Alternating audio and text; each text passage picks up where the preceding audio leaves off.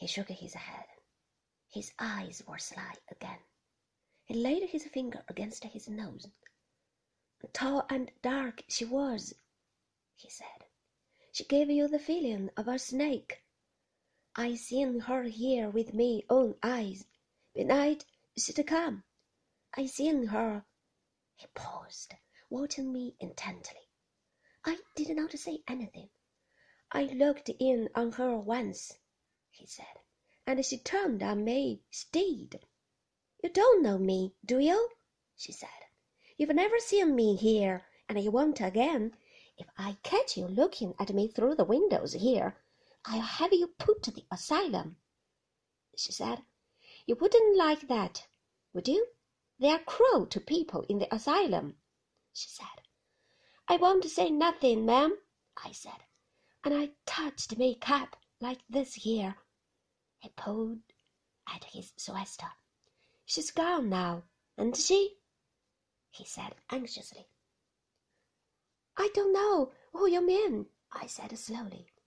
No one is going to put you in the asylum. Good afternoon, Ben. I turned away and walked up the beach to the path, dragging Jasper by his belt. Poor wretch! He was potty, of course. He did not know what he was talking about. It was hardly likely that anyone would threaten him with the asylum. Maxim had said he was quite harmless, and so had Frank.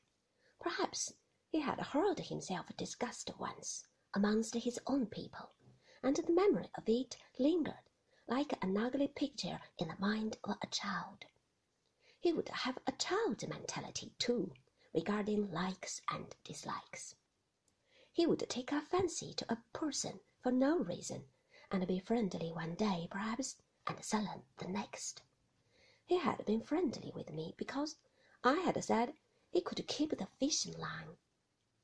Tomorrow, if I met him, he might not know me. It was absurd to notice anything said by an idiot.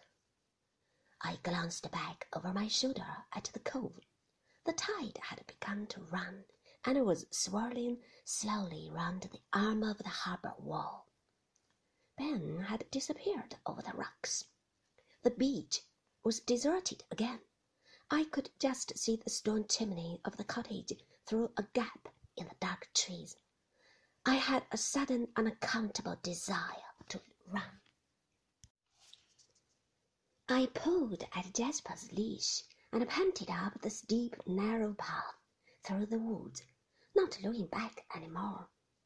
Had I been offered all the treasures in the world, I could not have turned and gone down to the cottage or the beach again. It was as though someone waited down there in the little garden where the nettles grow, someone who watched and listened. Jasper barked as we ran together. He thought it was some new kind of game. He kept trying to bite the belt and worried. I had not realized how closely the trees grow together here. Their roots stretching across the path like tendrils ready to trip one. They ought to clear all this, I thought as I ran, catching my breath. Maxim should get the man onto it. There is no sense or beauty in this undergrowth. That tangle of shrub there should be cut down to bring light to the path. It was dark, much too dark.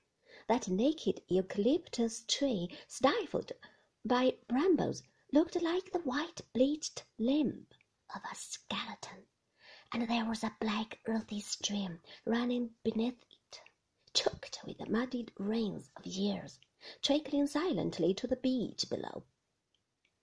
The birds did not sing here as they did in the valley. It was quiet in a different way, and even as I ran and panted up the path, I could hear the wash of the sea as the tide crept into the cove.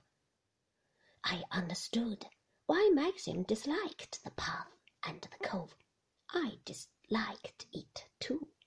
I had been a fool to come this way. I should have stayed on the other beach, on the white shingle, and come home by the Happy Valley.